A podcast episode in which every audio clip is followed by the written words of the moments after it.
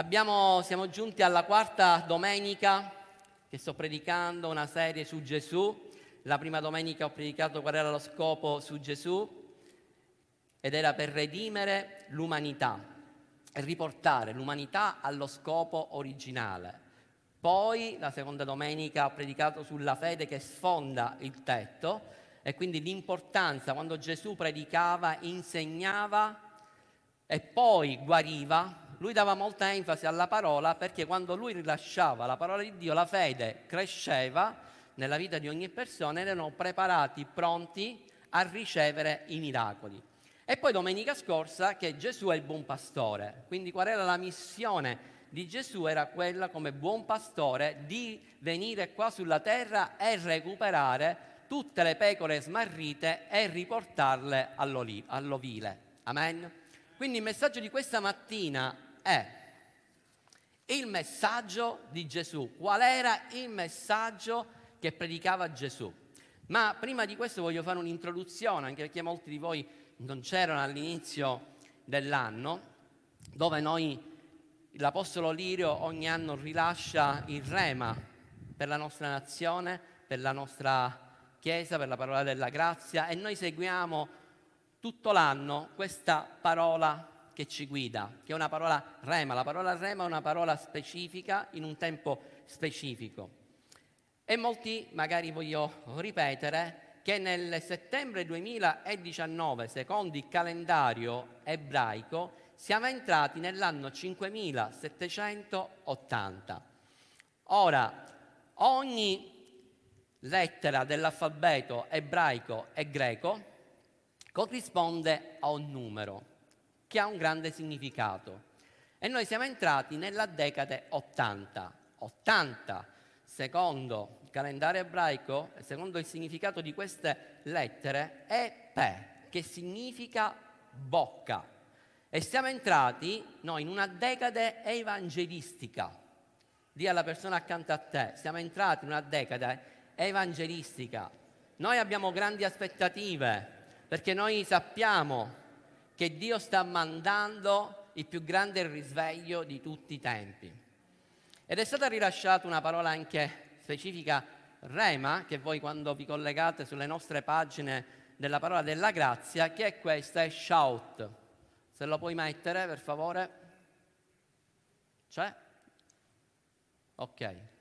Questo di qua è shout, che significa gridare. È arrivato il tempo di gridare. E quando noi leggiamo la scrittura, vediamo che c'era un personaggio molto forte, un personaggio caratteristico, un personaggio veramente particolare, che era Giovanni Battista. Dice che lui era la voce che gridava nel deserto. E lui gridava di essere pronti, gridava al popolo Israele che dovevano preparare, essere pronti alla venuta del Messia pentendosi dei loro peccati. Nel deserto lui gridava. E il popolo accorreva, il popolo andava verso Giovanni, dove era Giovanni Battista, si faceva ai tempi battezzare perché si preparavano alla venuta del Messia. Prendiamo Marco capitolo 1, versetto 3. Dice così, vi è una voce di uno che grida nel deserto, preparate la via del Signore, raddrizzate i suoi sentieri. E ci sono due parole importanti qua, che è grida, gridare e deserto.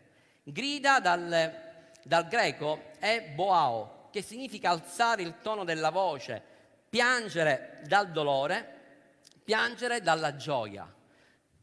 In poche parole, Giovanni Battista gridava, gridava nel, nel, deserto e quando lui gridava questa parola il significato è, se me lo puoi mettere per favore, il significato è che lui gridava sia per il dolore. Perché per il dolore?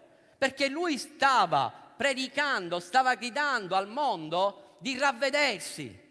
Al popolo di Israele, ravvedetevi perché sta venendo il Messia, preparatevi, chiedete perdono.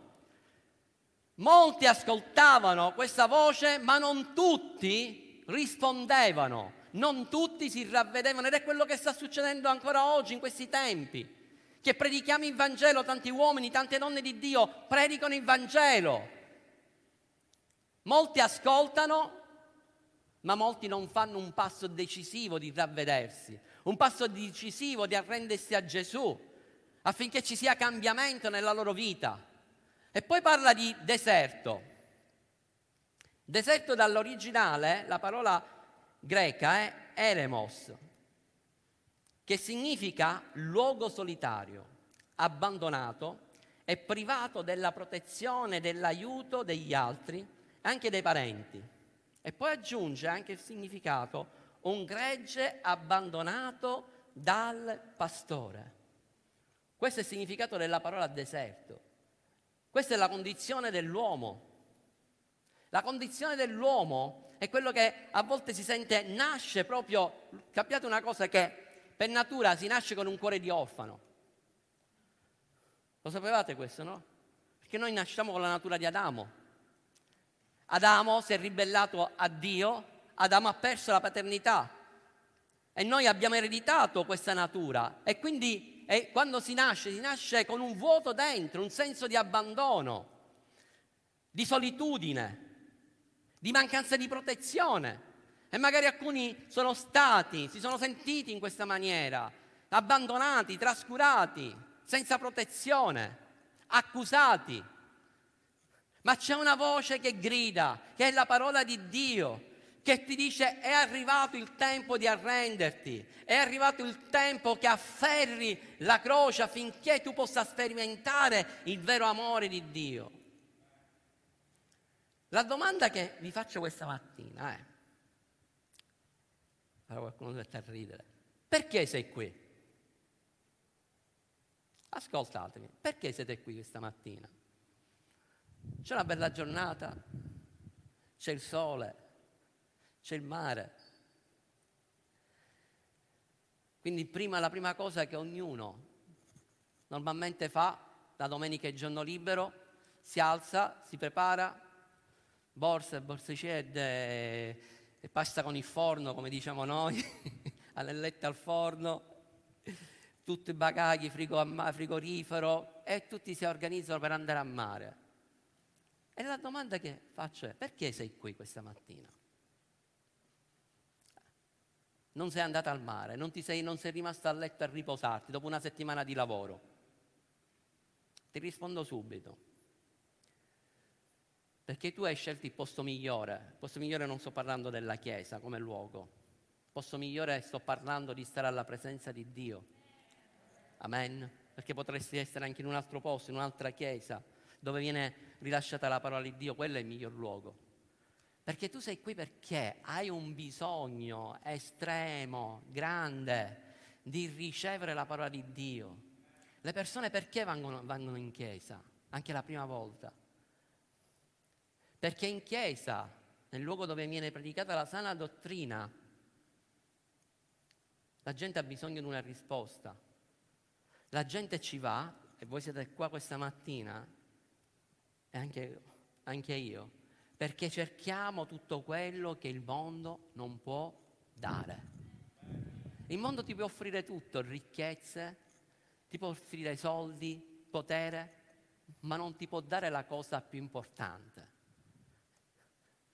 che riempie veramente il tuo cuore, che è l'amore di Dio.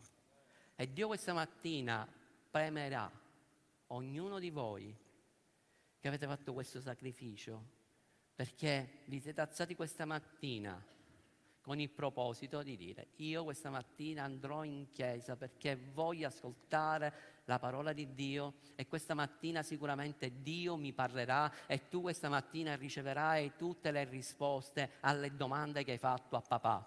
Amen. Alleluia.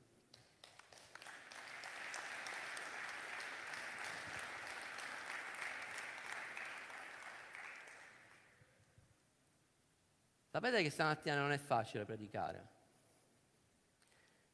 perché sento proprio che c'è una unzione, ma così forte, una presenza di Dio, che io mi abbandonerei completamente, metterei a terra in ginocchio e inizierei a pregare e piangere davanti a Lui. Per il privilegio veramente che abbiamo, a volte con i nostri difetti, con eh, i nostri errori, A volte magari qualcuno nel naturale pensa ma io sono degno di stare alla presenza di Dio. Sì, siamo degni di stare alla presenza di Dio, perché Gesù ha pagato un prezzo caro con il suo sangue, con la sua stessa vita. E quindi oggi noi siamo degni di stare alla sua presenza e lui questa mattina sta onorando ciascuno di noi. Nessuno in questo posto è escluso da questo grande onore che abbiamo di stare con lui. Ma prendiamo Marco capitolo 16, dal verso 15. Non vi preoccupate, ora mi riscaldo. Molti si aspettano come ancora il pastore non grida. Tranquilli. Marco capitolo 16, dal verso 15, leggiamo delle scritture che conosciamo a memoria, che è il grande mandato di Gesù alla Chiesa. E dice così, poi disse, andate per tutto il mondo e predicate l'Evangelo a ogni creatura. Quante volte abbiamo letto questo versetto? Ma spesso pensiamo che questa parola è rivolta ad altri, è rivolta ai ministri di Dio. Ma questa parola che Gesù ha rilasciato è per tutti noi, nessuno è escluso ed è un comando, un ordine che Gesù ha dato e ha detto andate per tutto il mondo e predicate l'Evangelo a ogni creatura. Tutti noi abbiamo questa responsabilità, spesso parlo con tante persone che dicono io sto pregando perché voglio conoscere qual è il mio ministero, qual è il mio, il mio compito, quello che io devo fare per Dio. Bene, questa mattina ti do una bella notizia tu hai già un grande ministero nelle mani e che, lo, che Dio ti ha affidato, che lo devi portare avanti ed è il ministero della riconciliazione. La Bibbia dice che per mezzo di Gesù che noi siamo stati riconciliati a Cristo e Gesù ha dato alla Chiesa questo grande ministero, questo compito, questo peso di evangelizzare. Amen. Quello che tu hai sperimentato non lo devi tenere solo per te, ma quello che tu, devi, quello che tu hai sperimentato lo devi dichiarare, devi aprire la tua bocca e dire a tutto il mondo, a tutte le persone che ogni giorno incontri, che c'è un Gesù che li ama, che c'è un Gesù che salva, che c'è un Gesù che ancora oggi guarisce e che libera. Apri la bocca e predica il Vangelo tempo, è fuori di tempo. Non aspettare, dire un giorno Dio verrà, mi manderà un angelo e mi dirà questa è la tua chiamata, tu predicherai alle folle. Sì, può anche darsi che è vero che tu hai questa grande chiamata e che predicherai anche negli stadi, ma ora è il tempo che tu dimostri la fedeltà, che cresci nella fedeltà, rimanendo fedele, predicando la parola di Dio ora. In questo tempo non hai bisogno di un diploma di scuola biblica per predicare il Vangelo. Cosa stai facendo in questo tempo? Oggi è un'opportunità. Anche oggi, che è domenica, sicuramente quando uscirete, magari vi incontrerete con i vostri amici, parenti, andrete al mare. Qualunque persona incontrate, parlate di Gesù. Amen. Apri la tua bocca. Poi, nel verso 16 dice, chi ha creduto, ascolta, leggete attentamente, soprattutto persone che questi versetti non l'avete mai letto. Dice così, chi ha creduto ed è stato battezzato sarà salvato.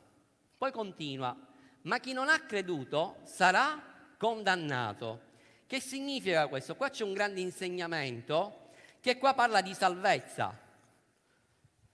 C'è stato un insegnamento, e ancora oggi un insegnamento errato, una dottrina sbagliata che dice che è il battesimo che salva, il battesimo in acqua che salva. Ma non è un battesimo il battesimo che salva. Il battesimo è quello che noi crediamo, che battesimo in acqua gli adulti, non è altro che la testimonianza di quello che già ti è avvenuto. Cos'è che ti salva? Ti salva se tu hai creduto in Cristo Gesù. Se tu hai fatto la preghiera questa mattina di salvezza, tu sei salvato. Amen. Eppure se non, ti, non hai il tempo di battezzarti in acqua, stai tranquillo che andrai sempre nel Signore. Amen.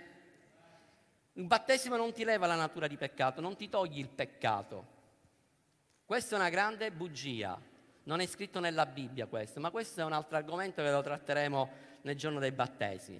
Ma vi voglio, voglio fare enfasi su queste parole, cred, credere, creduto, che nell'italiano, nella tradizione italiana, chi non ha creduto, chi ha creduto e chi non ha creduto non ha lo stesso significato che dall'ebreo. Perché la prima volta quando dice chi ha creduto è stato battezzato, la parola creduto è pisteuo, che significa, infatti questo te l'avevo dato, quello di poco fa no, essere certi di un'opinione, essere persuaso, credere, mettere fiducia in, in chi? In Gesù, avere fiducia o fede in Gesù, Cristo o Dio, come persone in grado di aiutare per ottenere, per fare qualcosa, questa è fede salvifica. In poche parole, chi ha creduto, perché tu ti sei persuaso, tu hai creduto, hai messo fede, è là che ricevi salvezza. Mentre la seconda volta che dice creduto, dal greco è apisteo, che significa, tremenda questa parola, tradire una fiducia, essere infedele, non credere, mette in dubbio, mettere in dubbio, in poche parole, persone, tante persone, io credo e dichiaro questa mattina che nessuno è in questa condizione, viene rilasciata la parola di Dio, la parola vivente, ma non crede. E questo cosa significa? Che tu stai tradendo anche la fiducia di Dio, perché Dio ti sta dando una parola e ti sta avendo fiducia in quel momento in te e ti sta dicendo tu devi credere. E tu invece non credi, stai mancando di fiducia e stai mettendo in dubbio la parola di Dio. Amen. E poi continua questi versi dove dice, e qua parla a tutti noi, non sta parlando ai ministri, ma sta parlando a chiunque predica la parola di Dio e questi sono i segni che accompagneranno quelli che hanno. La domanda è quanti di voi hanno creduto in Cristo Gesù? Allora, questa parola è rivolta a tutti noi e dice così, e questi sono i segni che accompagneranno quelli che hanno creduto nel mio nome, quindi non nel tuo nome, non è nella tua bravura, non è con la tua autorità, non è con la tua conoscenza, ma con l'autorità che tu hai nel nome di Gesù.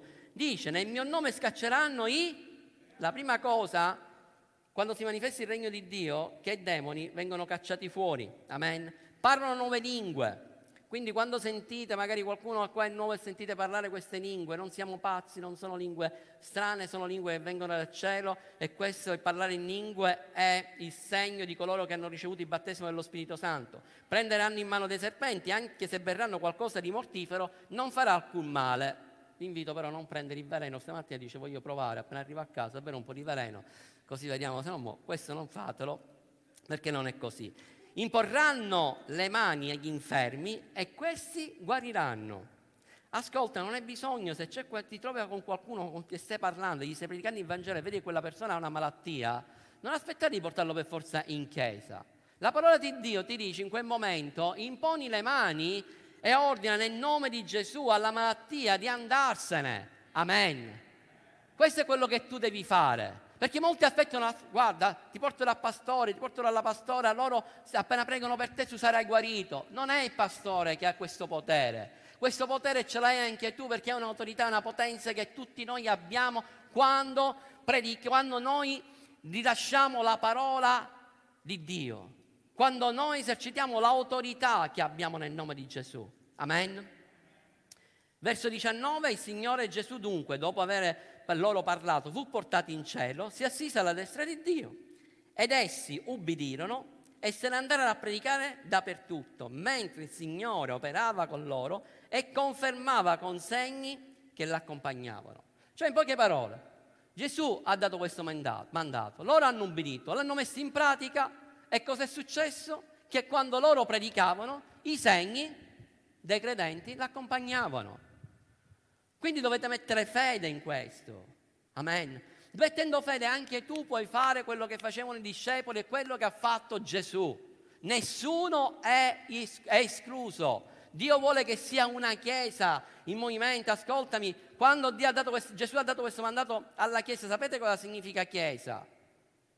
Che chiesa non è un luogo, Chiesa è un insieme di credenti, Chiesa siamo tutti noi e quindi tutti noi siamo chiamati al ministero della riconciliazione, a imporre le mani ai malati ed essi guarire e cacciare i demoni. A volte ascolto persone che da tanto tempo che sono nella fede, io ho paura perché quando arrivo a casa sento rumori, forse c'è qualche spirito, c'è qualche demone dentro casa mia. E che vuoi? Caccialo! Caccialo! Cioè è un estraneo dentro casa tua. Gli devi, devi, devi aprire, non devi aprire la porta come fa qualcuno che apre la porta, esce, esce, esce. No, perché sono tanto invisibili, possono uscire pure attraverso i numeri, i, le, i muri. Caccialo un calcio gli dici io ti ordino nel nome di Gesù, esci fuori dalla mia casa, esci fuori dalla mia famiglia, tu non hai nessuna autorità. E tu sei un abusivo, dentro casa tua non possono esserci demoni. E questa mattina ti do anche un'altra bella, un'altra notizia. Un credente non può essere posseduto, perché se dentro di te tu sei una persona nata di nuovo e dentro di te c'è lo Spirito Santo, tu non puoi essere posseduto, ma può essere influenzato da demoni se ci sono dei diritti legali, se ci sono delle porte che tu hai aperto al nemico. Amen? Ora, qual è il compito della Chiesa? Quindi di tutti noi predicare lo stesso messaggio che ha predicato Gesù. Cioè perché io veramente, mentre predico, io in questi, in questi giorni che sto meditando su questi messaggi così semplici, e per me sono messaggi molto semplici, sto, lo Spirito Santo mi sta facendo vedere una cosa, ma ti rendi conto come l'uomo è capace di complicare tutto? Cioè perché noi ci complichiamo la vita. Perché dobbiamo fare, cioè l'uomo ha messo dottrine, precetti, questo, e tu devi meditare qualcosa da Dio, devi fare questo, devi fare quell'altro, devi fare... Oh, non c'è niente da fare, ha fatto tutte cose Gesù.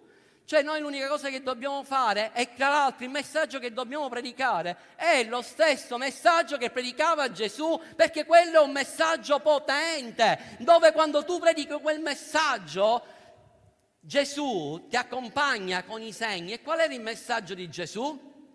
L'Evangelo del regno.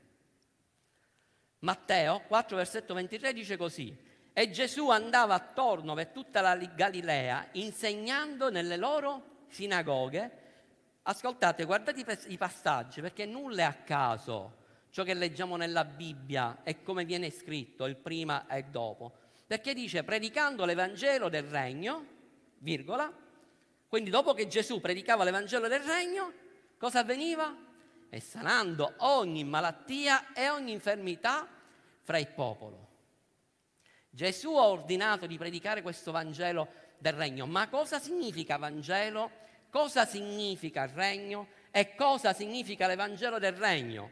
Il Vangelo, quando la parola Vangelo significa buona notizia, è una cosa allegra, non è una cosa triste. Cioè, ti devo annunciare una cosa, devo annunciare che Gesù è vivo detto, ma sai, Gesù mi ama, Gesù mi ha salvato.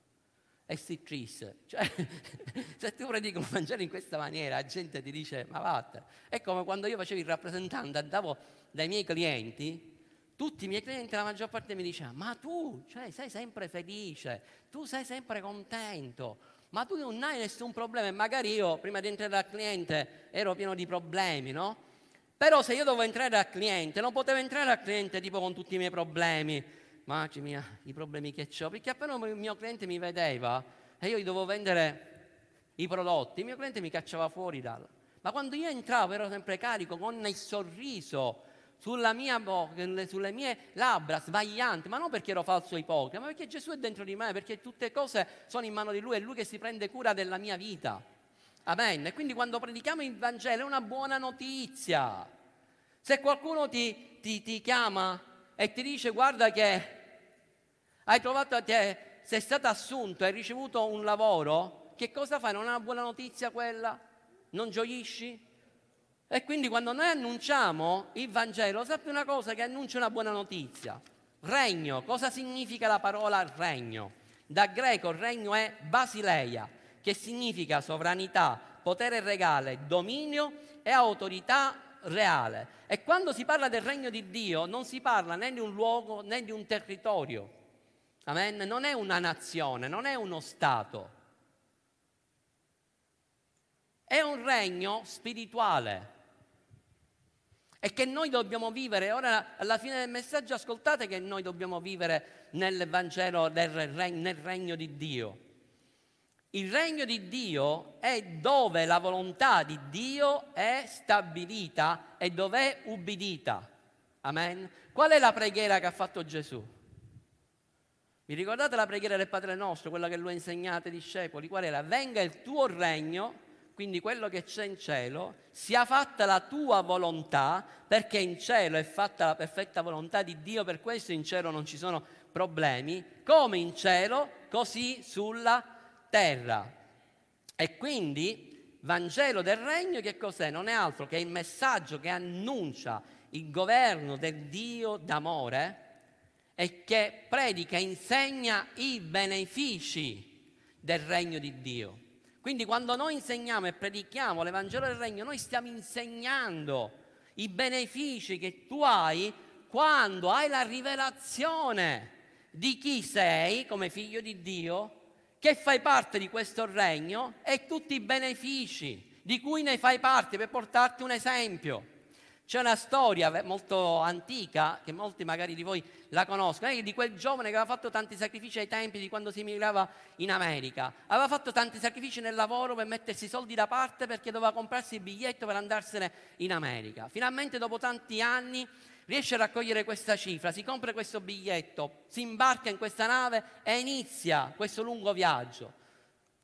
Ricordate che duravano pure 40 giorni questi viaggi per, con la nave per arrivare in America. E questo giovane si era portato un po' di, del pane, del formaggio, però durante il viaggio cominciava a scarseggiare, iniziava ad avere fame. Sapete cosa faceva? Si andava dietro le vetrine dove del, del ristorante della nave, vedeva tutti quelli che erano seduti, che mangiavano e lui desiderava mangiare, anche un po' di quello che, anche un pezzo di buon pane fresco che mangiavano quelli che erano seduti al ristorante e lui desiderava. Sapete dove dormiva la notte? Dormiva nelle scialuppe, sotto coperta. Ma un giorno arriva un marinaio e vede che c'era sotto queste coperte, che c'era qualcosa che si muoveva. Scopre questa coperta e vede che c'è questo giovane e fa, chiama subito gli altri marinai e il comandante perché dice c'è qua un clandestino, lo dobbiamo arrestare. Quindi arriva il comandante, lo interroga, perché cosa ci fai tu qua? Perché non hai pagato i biglietti? Allora lui a un certo punto si alza, comincia a cercare tra le tasche, prende e c'è un bigliettino, lo esce, dice ma io ce l'ho il biglietto. Dice io ho pagato il biglietto. Dice non sono un clandestino. Il comandante prende quel biglietto, lo guarda, Dice, scusami, ma tu che ci fai qua? Dice, come ci faccio qua? Dice, ho pagato il biglietto. Ma questo biglietto che tu hai pagato è un biglietto di prima classe. A te aspettava dormire nella migliore stanza che c'è qua nella nave e mangiare ogni giorno nel ristorante migliore che noi abbiamo in questa nave.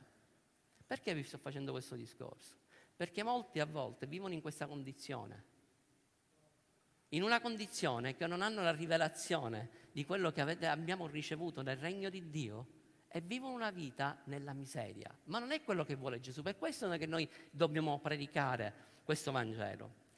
La, questo Vangelo del regno lo predicava anche Giovanni Battista. Matteo capitolo 3 versetto 2 dice, ravvedetevi perché il regno dei cieli è vicino. Perché predicava questo? Chi è che stava arrivando? Stava arrivando Gesù. Arrivando Gesù, Gesù veniva dal cielo e Gesù stava portando qua sulla terra il regno dei cieli e infatti si manifestava quando Gesù predicava e insegnava, poi si manifestava il regno dei cieli con i miracoli.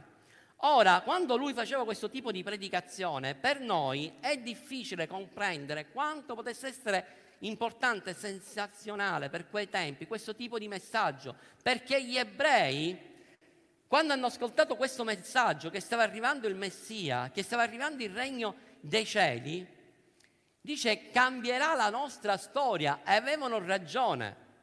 Semplicemente che la storia con Gesù non aveva preso la forma che loro si aspettavano. Perché? Perché loro si aspettavano che Gesù, che il Messia venisse come un grande guerriero, come il re Davide, stabilire il suo regno qua sulla terra e sconfiggere i romani. Ma Gesù non era venuto per combattere contro carne e sangue, lui non era venuto per sconfiggere gli uomini, per sconfiggere i romani, ma Gesù era venuto per distruggere il vero nemico, che è il principe di questo mondo, che era il principe che influenzava i romani, era il principe che influenzava e continua a influenzare gli uomini. E sappiate una cosa, che Gesù ha portato a compimento. L'ha portato a compimento Gesù perché? Lui ha sconfitto una volta e per tutte il nemico dell'umanità e che ha un nome che si chiama Satana. Amen. Gesù non è venuto qua sulla terra per imporre le sue regole con la forza a tutte le genti. Loro si aspettavano che Gesù stabilisse il regno e che lui insegnasse ogni giorno che ognuno doveva portare sempre avanti tutto ciò che diceva la legge, mentre Gesù è venuto, ha portato a compimento la legge, ma lui ha portato la parola della grazia, la parola di amore e hanno ubbidito. Tutti? No, non tutti hanno ubbidito questo messaggio. Ora arriviamo alla conclusione. Come è arrivato? Qual era? Come è iniziato, scusate, il ministero Gesù?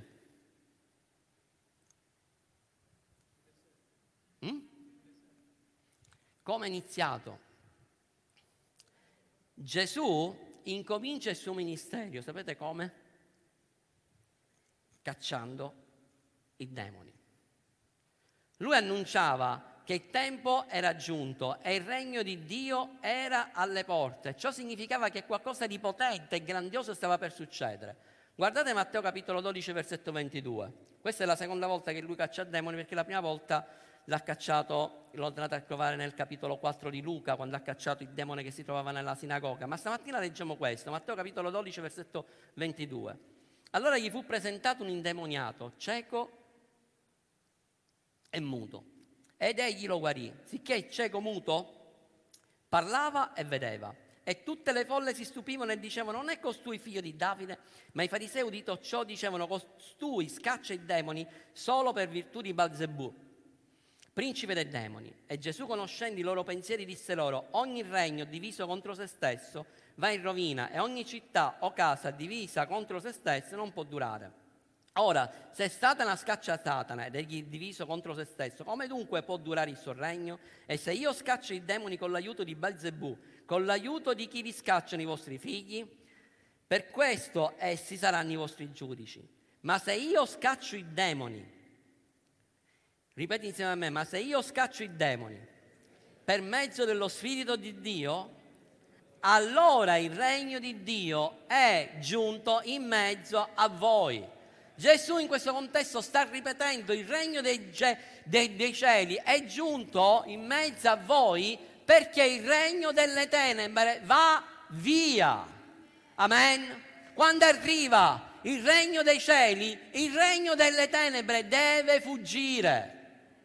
E io questo l'ho sperimentato in prima persona. Perché prima della mia conversione io insieme alla mia famiglia vivevamo nelle tenebre. Avevamo avuto a che fare con maghi, fattucchieri, stregoni e noi tutto quello che di peggio può succedere in una famiglia l'abbiamo vissuto noi. Non vedevamo luce, io non vedevo luce davanti a me. Perché? Perché le tenebre erano scese, il regno delle tenebre erano scese nella mia casa. Ma quando ho sperimentato l'amore di Dio, quando Gesù è venuto a vivere dentro di me, dentro di me è venuto a vivere il regno dei cieli. E da quel momento la benedizione di Dio è scesa nella mia casa e attraverso di me è arrivato il regno dei cieli e il regno delle tenebre è fuggito via dalla mia vita, dalla mia famiglia e c'è stato un cambiamento. Ed è quello che può succedere nella tua vita, questo è quello che ha insegnato Gesù. Amen. Quindi Gesù inizia il suo ministero scacciando i demoni. Ma vediamo un altro episodio. Giovanni Battista, mentre era in carcere, sapete che Giovanni Battista è stato incarcerato e poi gli hanno tagliato la testa? Ma Giovanni Battista, che era colui che annunciava, ha annunciato il Messia, a un certo punto mentre era in carcere, lui ha avuto dei dubbi nelle sue sofferenze. Perché? Ascolta questo passaggio. Ognuno di noi nasce con uno scopo. E ti do una bella notizia, che fino a quando non hai raggiunto il tuo scopo, se tu entri nel piano di Dio, fino a quando tu non raggiungerai lo scopo di Dio e sei nella sua perfetta volontà, non puoi morire. Amen. È una bella notizia. Quindi cerca di entrare a centro nel piano di Dio, così i tuoi giorni saranno allungati. Ma non fu così fu per Giovanni Battista e neanche per Gesù. Tutte e due avevano una missione, avevano un tempo. Giovanni Battista, la sua missione era semplicemente soltanto quella, il suo scopo era quello di annunciare la venuta del Messia. E lui è morto giovane, in giovane età. Ma lui ha avuto un dubbio, ha detto ma sicuro, dice io prima di morire, io voglio essere certo che quello che ho predicato stavo predicando la verità. E ha mandato i suoi discepoli da Gesù a dirgli ma sei tu quello che doveva venire o ne dobbiamo aspettare un altro? E Gesù rispose, Giovanni 11, verso 4, e Gesù rispondendo disse loro, andate e riferite a Giovanni le cose che udite e vedete. I ciechi riacquistano la vista, gli zoppi camminano, i lebrosi sono mondati, i sordi odono, i morti risuscitano e l'Evangelo è annunciato ai poveri. Due parole semplici. Dice, tu predicavi che il regno dei cieli era vicino? Che ero il Messia? Guarda e vedi come è confermata la parola che io sto predicando. Vedi come i morti stanno risuscitando. Vedi come i ciechi vedono. Vedi come i muti parlano. Qua c'è la manifestazione del regno di Dio. Per questo io credo che nella Chiesa deve esserci il movimento dello Spirito Santo. E fino a quando noi rendiamo lo Spirito Santo il Signore della Chiesa, ogni domenica ci devono essere persone che vengono salvate. E noi lo vediamo ogni domenica. Persone che vengono guarite, persone che vengono liberate dai demoni e vite cambiate. Significa che c'è movimento dello Spirito Santo. Amen. Per questo dobbiamo lasciare libertà allo Spirito Santo. Molte chiese hanno chiuso la porta allo Spirito Santo perché hanno voluto predicare soltanto se stessi e non hanno il posto che Dio aveva stabilito. Questo noi dobbiamo predicare in vero messaggio. Tutte le attività, ascoltami, tutte le attività miracolose di Gesù dimostrano che il regno è giunto. I miracoli scendono dal cielo Ripeti insieme a me, i miracoli scendono dal cielo. Ascoltami, quando il popolo di Israele era nel deserto, loro mangiavano quale? Il pane del cielo, perché veniva la, pan, la manna. Quando Gesù ha pregato per la moltiplicazione dei pani e dei pesci, quando prese quei pochi pani e quei pochi pesci, cosa ha fatto? Alzati nel cielo, dice nel cielo, mio, nel, nel, regno di mio papà c'è un grande forno dove sfornano pane in abbondanza, c'è una grande pescheria e dalla pescheria arrivano pure già i pesci, i pesci che sono pronti già cucinati e sono buoni. E c'è stata quella moltiplicazione. I miracoli scendono dal cielo. Alleluia. Ma voglio concludere. Dice altre ore che dice che voglio concludere. Sì, mi prendo gli ultimi tre minuti perché ci sono i ragazzi che già sforato il tempo. Ma voglio concludere con una storia. Gesù incontra di notte un uomo, un capo uno dei capi della, della sinagoga, un grande religioso, uno che conosceva molto bene la parola di Dio, che di nome Nicodemo, un capo dei giudei. Vai scorrendo velocemente. Questi venne da Gesù di notte e gli disse, maestro, noi sappiamo che tu sei un dottore che viene da Dio perché i miracoli che fai tu non li può fare un altro se non viene da Dio. E Gesù guardate come gli risponde. Gesù non gli risponde, sai, io faccio miracoli, faccio questo, faccio quello. Gesù va dritto all'obiettivo e gli dice, in verità ti dico che se uno non è nato di nuovo non può vedere, ascoltami, occhi aperti, occhi spirituali, non può vedere il regno di Dio. Poi continua, Nicodemo gli disse come può un uomo nascere quando è vecchio? Può egli entrare una seconda volta nel grembo di sua madre e nascere? E Gesù, in verità ti dico che se uno non è nato d'acqua e di spirito non può entrare nel regno dei cieli. Qua c'è un messaggio molto importante e io che desidero che questa mattina possiate ricevere questo messaggio, perché se tu lo ascolti e tu hai veramente la rivelazione di questa parola, la tua vita cambia. Perché Gesù parlando con quest'uomo, con questo religioso, gli sta dicendo due cose importanti. Uno, parla della salvezza e sta dicendo, se uno non è nato di nuovo, se tu non ricevi Gesù Cristo come Signore e Salvatore, i tuoi occhi nello Spirito non si possono aprire, tu non puoi vedere il regno dei cieli.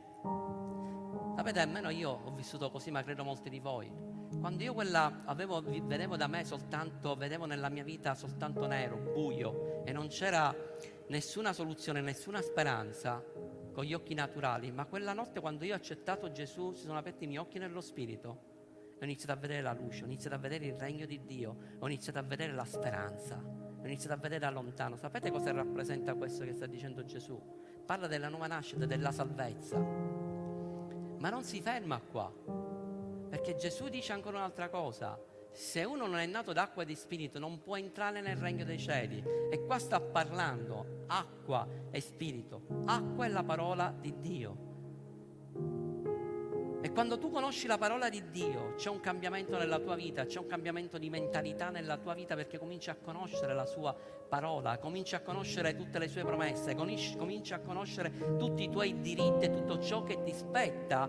E allora è lì che puoi soffrire tutti i benefici del regno di Dio. Per farvelo comprendere ancora meglio, in maniera semplice, per farvi il paragone di cosa significa vedere ed entrare nel regno dei cieli il popolo di Israele, quando è uscito dall'Egitto, è stato liberato dalla schiavitù, che è successo? Mosè, vi ricordate tutti quei miracoli che sono successi? È uscito il popolo di Israele dall'Egitto e qua parla, rappresenta la salvezza, cioè che se è uscito dal regno delle tenebre, il faraone rappresenta il principe di questo mondo che tiene in schiavitù l'umanità, esci e da quel momento l'Israele è diventato un popolo, ha avuto un'identità.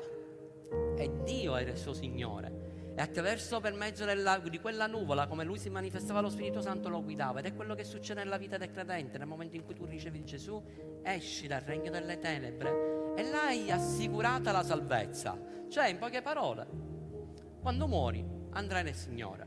Amen? Questa è la salvezza.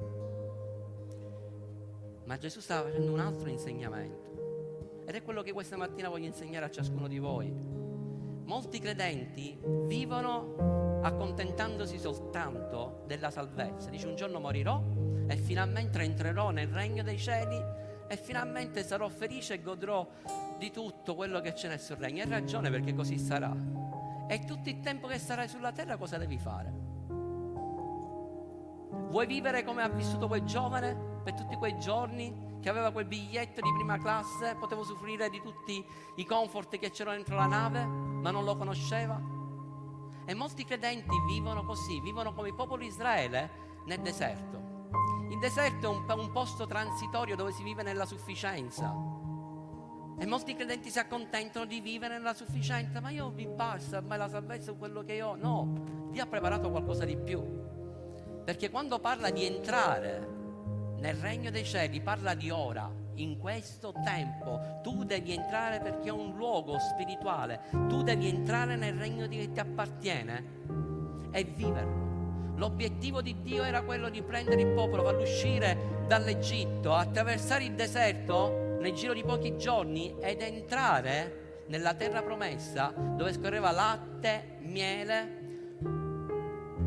i frutti migliori che c'erano nel paese li doveva godere il popolo di Israele e quello, la terra promessa rappresenta il regno dei cieli. Quale condizione sta vivendo in questo tempo? Nel frattempo alzatevi, sgranchitevi le gambe, potete muovervi, fare così ginnastica. Quale condizione vuoi vivere? Vuoi vivere accontentandosi soltanto di un buon cristiano e vive nella sufficienza di quello che Dio ti dà ogni giorno, che ti provvede ogni tuo bisogno, o vuoi vivere nell'abbondanza, che è quello che il Signore ha preparato per te. Io questa mattina ti do un messaggio ti incoraggio e ti, e ti esorto che tu non sei chiamata a vivere una vita nella sufficienza, tu sei chiamata a vivere una vita in abbondanza e usufruire di tutti i benefici che ti appartengono, i benefici che il Padre ha rilasciato per ciascuno di noi. Il nostro Padre è un Dio abbondante, il nostro Padre è un Dio che vuole rilasciare ai suoi figli tutto quello che loro gli chiedono e te lo dà con amore senza chiederti nulla, nulla in cambio. Per questo io ti dico che tu devi conoscere la parola di Dio. In Romani capitolo 12 versetto 2 dice che non vi conformate a questo mondo, ma siate trasformati mediante il rinnovamento della vostra mente affinché conosciate per esperienza quale sia la buona, accettevole e perfetta volontà di Dio quando tu conosci la sua parola, quando tu conosci tutte le cose che ti spettano, è là che avviene un rinnovamento della tua mente. Non hai più una mente religiosa, non hai più una mente naturale, non hai più la mente che è stata tramandata dai tuoi genitori, ma la tua mente viene rinnovata perché hai la mentalità del regno dei cieli, del regno che ti appartiene e vivi una vita in abbondanza. Alleluia. Il proposito di Dio è riportarci alle intenzioni originali. Ascoltami, non è, molti mi dicono, perché Dio manda le malattie? Non è Dio che manda le malattie, è il nemico che ha portato le malattie, è una conseguenza del peccato che ha commesso Adamo. Dio ci ha lasciato il libero arbitrio e Adamo ha rinunciato al regno dove lui stava vivendo e abbiamo pagato anche noi queste conseguenze. E Gesù ce l'ha dimostrato perché quando lui predicava il Vangelo del regno, il regno delle, nere, delle tenebre, nel regno delle tenebre appartengono malattie, appartengono fallimenti, appartengono paure, appartengono disgrazie, incidenti. Quello appartiene al regno tenebre, delle tenebre, ma quando arriva il regno dei cieli, dei cieli, le tenebre vanno via, le malattie vanno via, i demoni vengono cacciati nel nome potente di Cristo Gesù. E c'è un cambiamento nella tua vita, c'è un cambiamento nella tua famiglia, c'è un cambiamento nel tuo lavoro, perché la benedizione e il regno dei cieli sta scendendo sulla tua casa, sta scendendo nella tua vita, sta scendendo nella tua famiglia, sta scendendo nel tuo lavoro e sta portando grazia e abbondanza perché il nostro Dio è un Dio potente, è un Dio meraviglioso. Alza le tue mani verso il cielo e afferra tutte le cose